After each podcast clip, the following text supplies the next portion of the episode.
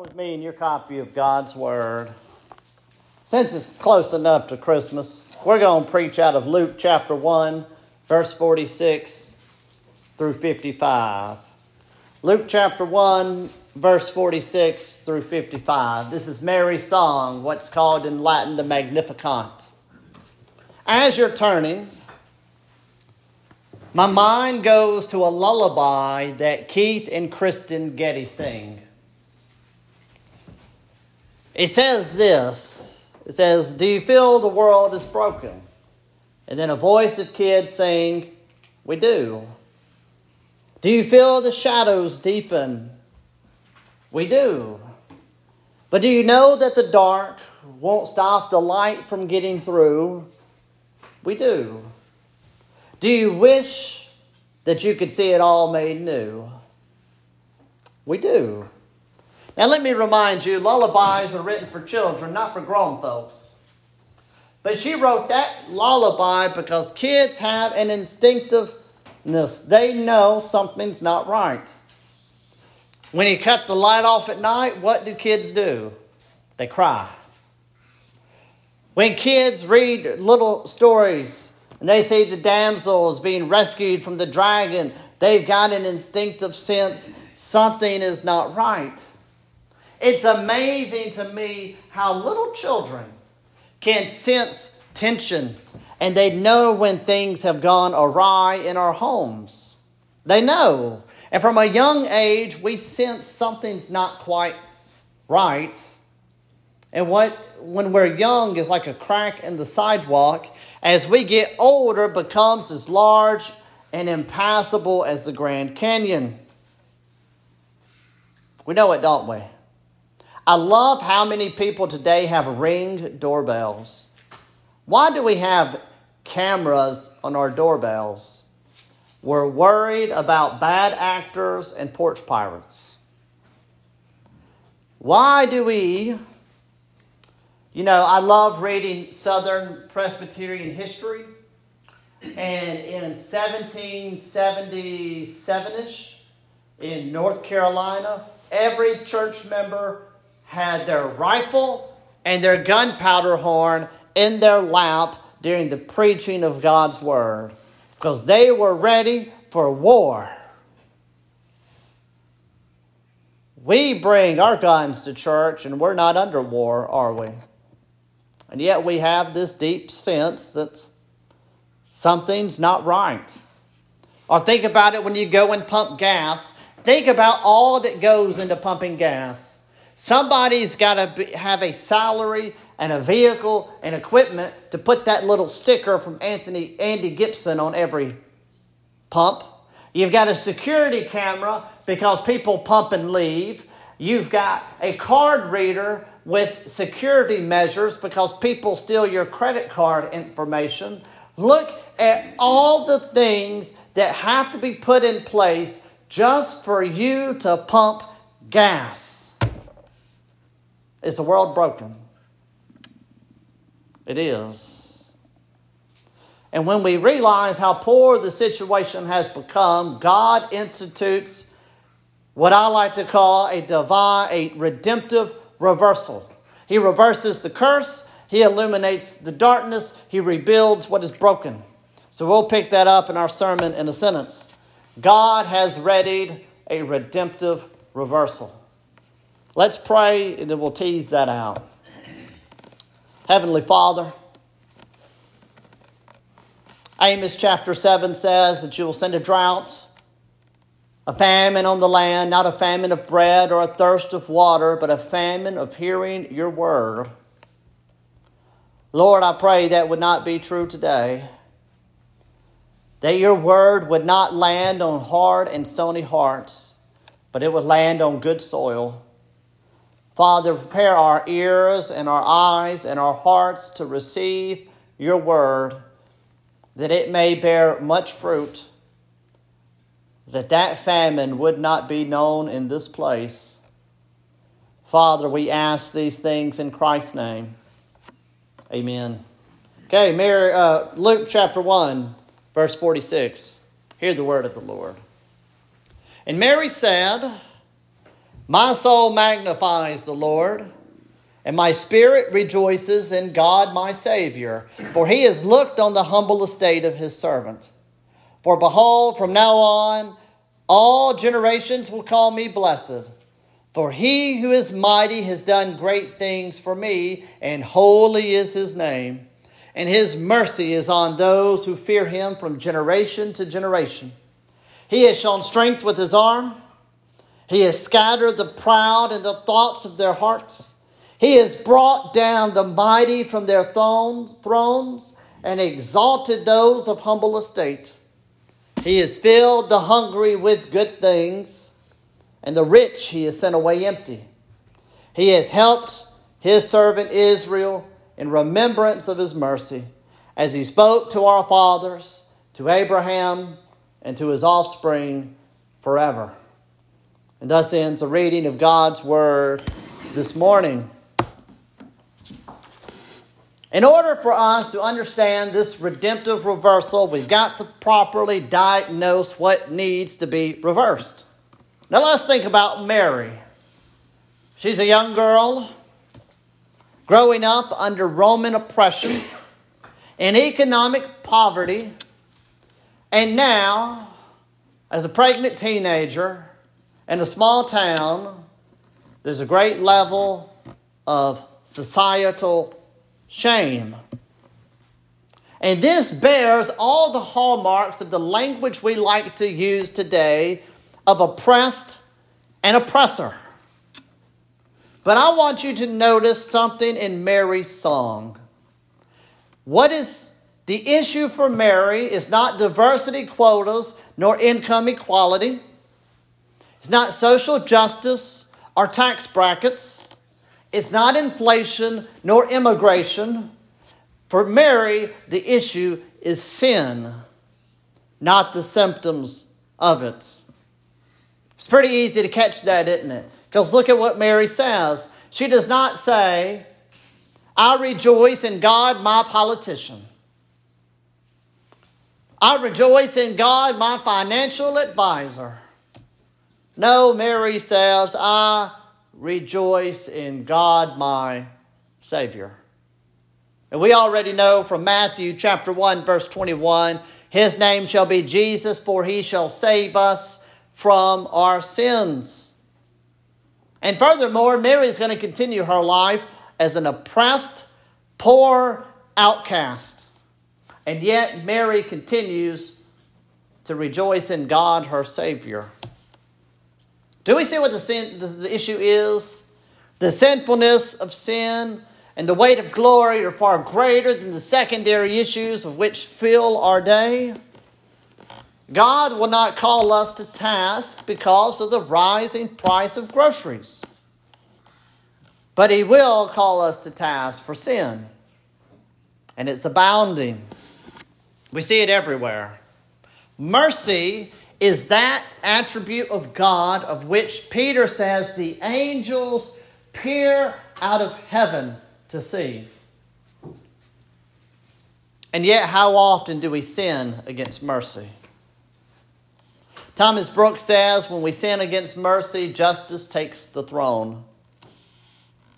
The saints in heaven, as we'll read in Revelation next year, the saints in heaven praise God for the might of His creative power, and yet we sin against that might by trusting in our own power. The seraphim in Isaiah hide their face from the thrice holy God, and yet we sin against His majesty by preferring football stats and petty qualms instead of contemplating the glory of God in the face of Jesus Christ. Do we see the problem? There's a sin problem. Mary sees a world full of sin, and yet Mary sees these three attributes his mercy, his might, and his majesty are the ones God employs to bring about a redemptive reversal. What does this reversal teach us about God? Well, first I said Mary highlights his majesty, his mercy. God uses his mercy to bring a redemptive reversal. We see it multiple times. His mercy is for those who fear him. He has helped his servant Israel in remembrance of his mercy. Someone tell me, what is mercy? What is mercy? Mercy is God freely alleviating man's misery. Mercy is God freely alleviating man's misery. Did you catch that important word? It's freely. Mercy is a free act. No one forces God to show mercy. No one compels God to be merciful. Let's think about a judge for a minute. A judge can be disqualified for not upholding the law. A judge can be disqualified for being unjust. But a judge cannot be disqualified for being unmerciful. If a judge gives everyone the maximum sentence, that does not make him a bad judge because mercy is a free act. Justice is required, mercy is not. And Scripture abounds with displays of mercy. Why did God call Abraham, idolatrous Abraham, from the land of the Chaldees? It was mercy. Why did God show such kindness to that rascal Jacob? Mercy. Why did God kick out the Canaanites and bring Israel in? God says it's not because you're righteous, it's not because you're big, it's because I'm merciful. And then we can go on, can't we? Paul surveys the totality of the Old Testament and he says it depends not on human will or human exertion, but on God who has the mercy. He saved us not because of works we have done, but according to his own mercy. This free mercy goes to the miserable. Yes, there's a general benevolence God shows upon all things, but that's not what Mary's talking about. She doesn't praise God, her creator. She doesn't praise God, her sustainer. She praises God, her Savior. His mercy alleviates our miserable condition. He comes to those who say, I have been cut off from your sight. Hear my pleas for mercy. We were talking earlier about the doctor. And I told, I said, y'all aren't going to see me go to the doctor unless I'm dying. What is that? You are not going to see me cry out for help unless I, re- unless I am in a miserable condition. Jesus said the same thing. Those who are well need no need of a physician, but those who are sick. His mercy alleviates man's misery. It starts a redemptive reversal. But alongside his mercy, Mary praises his might. His might readies a redemptive reversal. She says, He is mighty and has done great things for me. Mary knows weakness. You know, we tell our children, I tell Zoe, one day you're going to go out and change the world. Really? It sounds nice and it's encouraging, but do we really think they're going to change the world? How much world changing can a pregnant teenager do? And yet, in comparison to her weakness, she sees God's immeasurable might. God can do anything and everything. He created the world by speaking. And it says he calls out to the heavens and they stand at attention. He can do far more than we have seen or will see because his power follows his most holy, most wise, most perfect decree. He flexes his muscle for what purposes he sees fit. And the purpose he often sees fit is that of redemption. Exodus chapter 6, God says, I'm going to bare my arm to redeem you from Egypt. from Pharaoh who is mightier than you. Daniel chapter 3 Shadrach, Meshach, and Abednego are thrown into the furnace. They said, I know our God can save us if he wants to. And he does. He saved them from the fire that was too hot and the king that was too strong. Isaiah 53, he says, I bare my holy arm to what? Deliver you from sin and iniquity. In every case, he has scattered the proud in the thoughts of their hearts and pulled the mighty down from their thrones. And in a rising crescendo, Jesus de- defeats sin, the devil, death, and hell with the ultimate weakness, with his death. He has more might in his dying than we have in our living.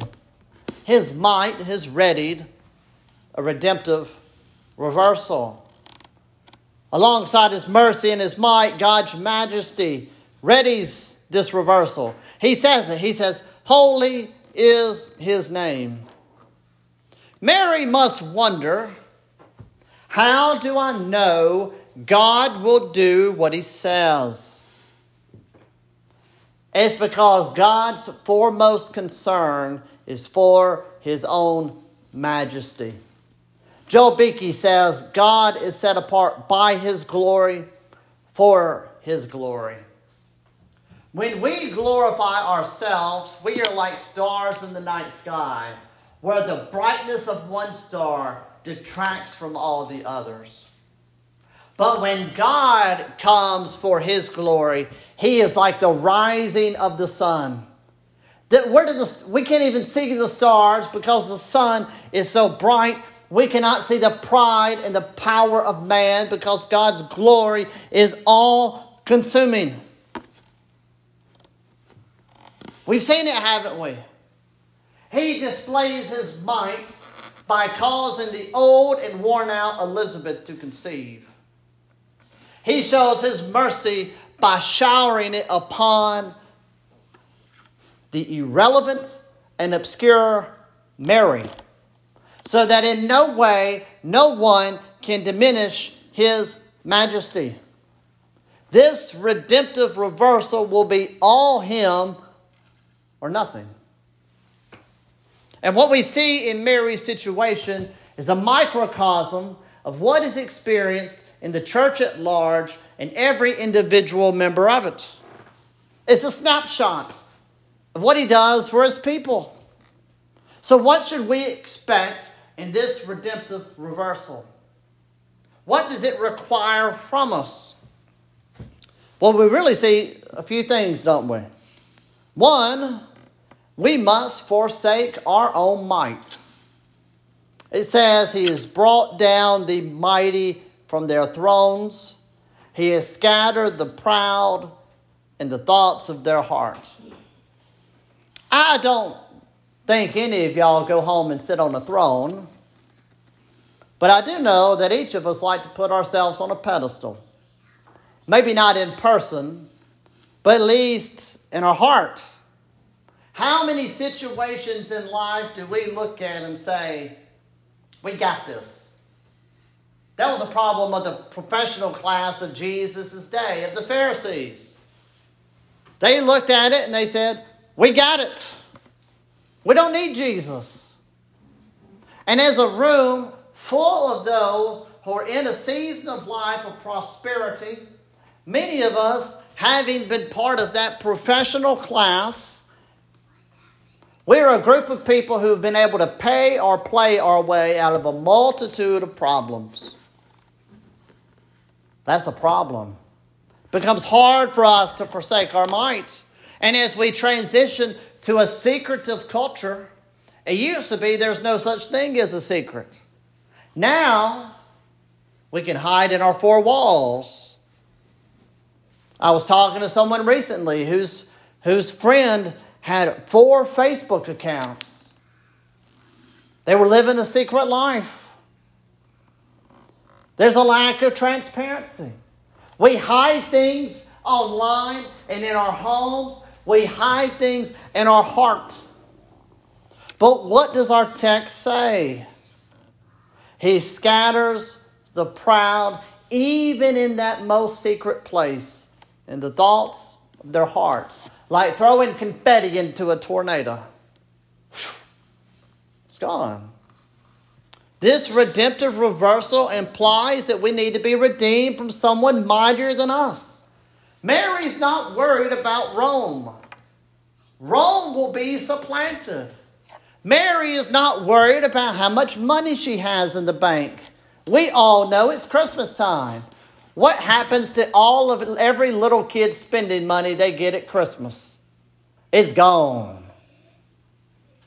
Mary's not worried. She's worried about sin. Whether you're an unbeliever who's never professed faith in Jesus Christ or a believer struggling through this life, the issue is the same. We must forsake our might.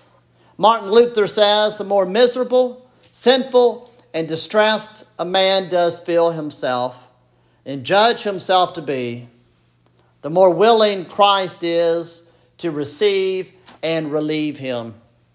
Or Al Martin said once, until you think nothing of yourself and make nothing of yourself, God cannot do anything with you.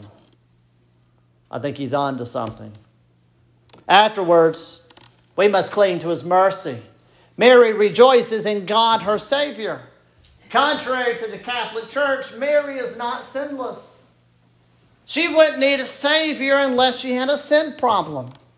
But on what ground does she pray this prayer? It is solely based on God's mercy. Do we believe that God will answer us? What reason does He have to answer us? It's His mercy. Mary had a sure persuasion that God loved her and would keep His promises to her the same way He kept it to His fathers. To Abraham, Isaac, and Jacob, He made promises, He kept them. We read the book of Leviticus. It is a book that is nothing but what Jesus Christ will do for us. We read the book of Psalms, it's nothing but an expectation of what Christ will do for us. We read the prophets, it's nothing but a foretelling of what Christ will do for us.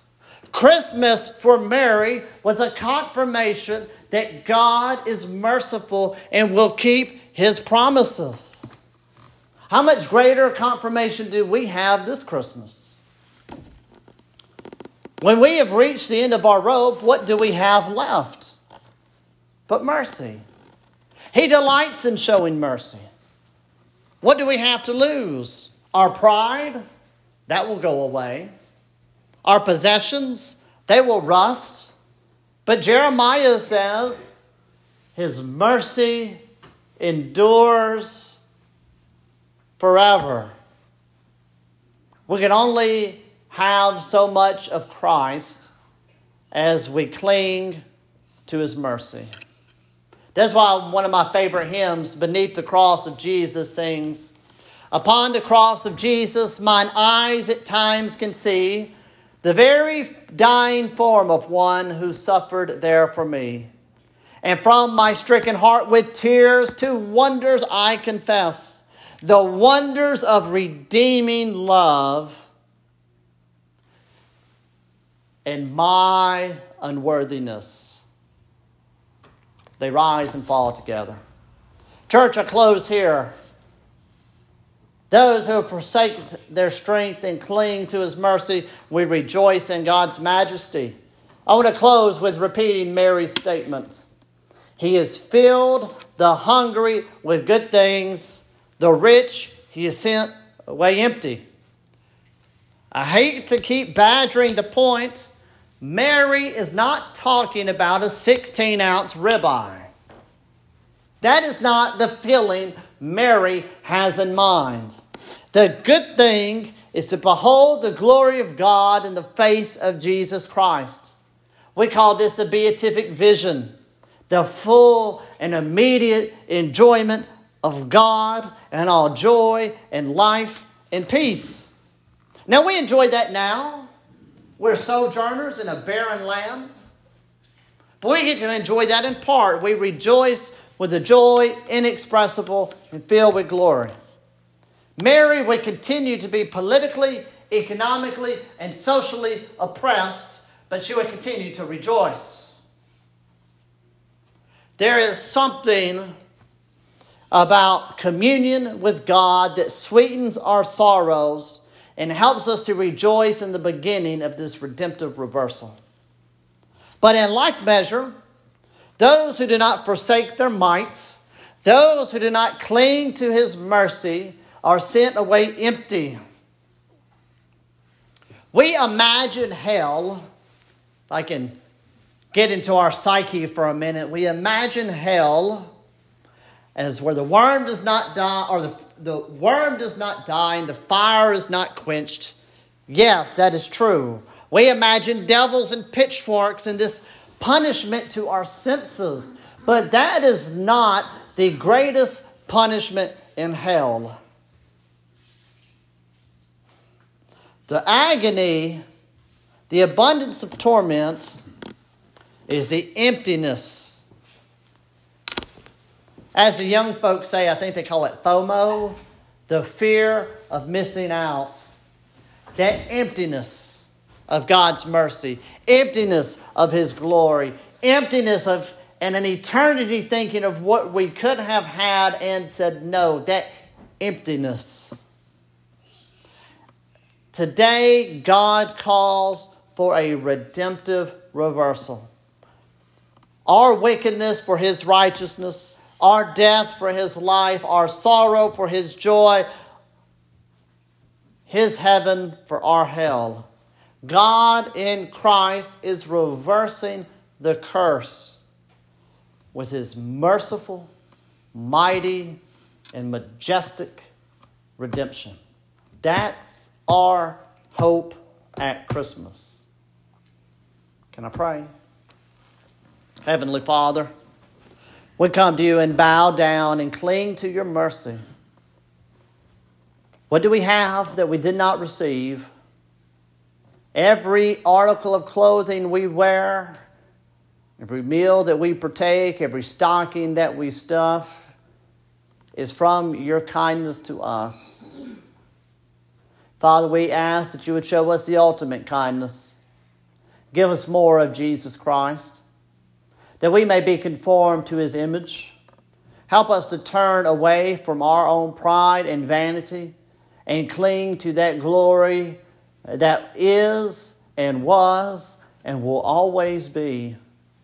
That in it we may find a fullness beyond what we could possibly dream that we may actually be able to enjoy our families and our lives without the fear of losing, knowing that the greatest thing we have cannot be lost.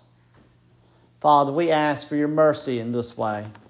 In Christ's name I pray. Amen.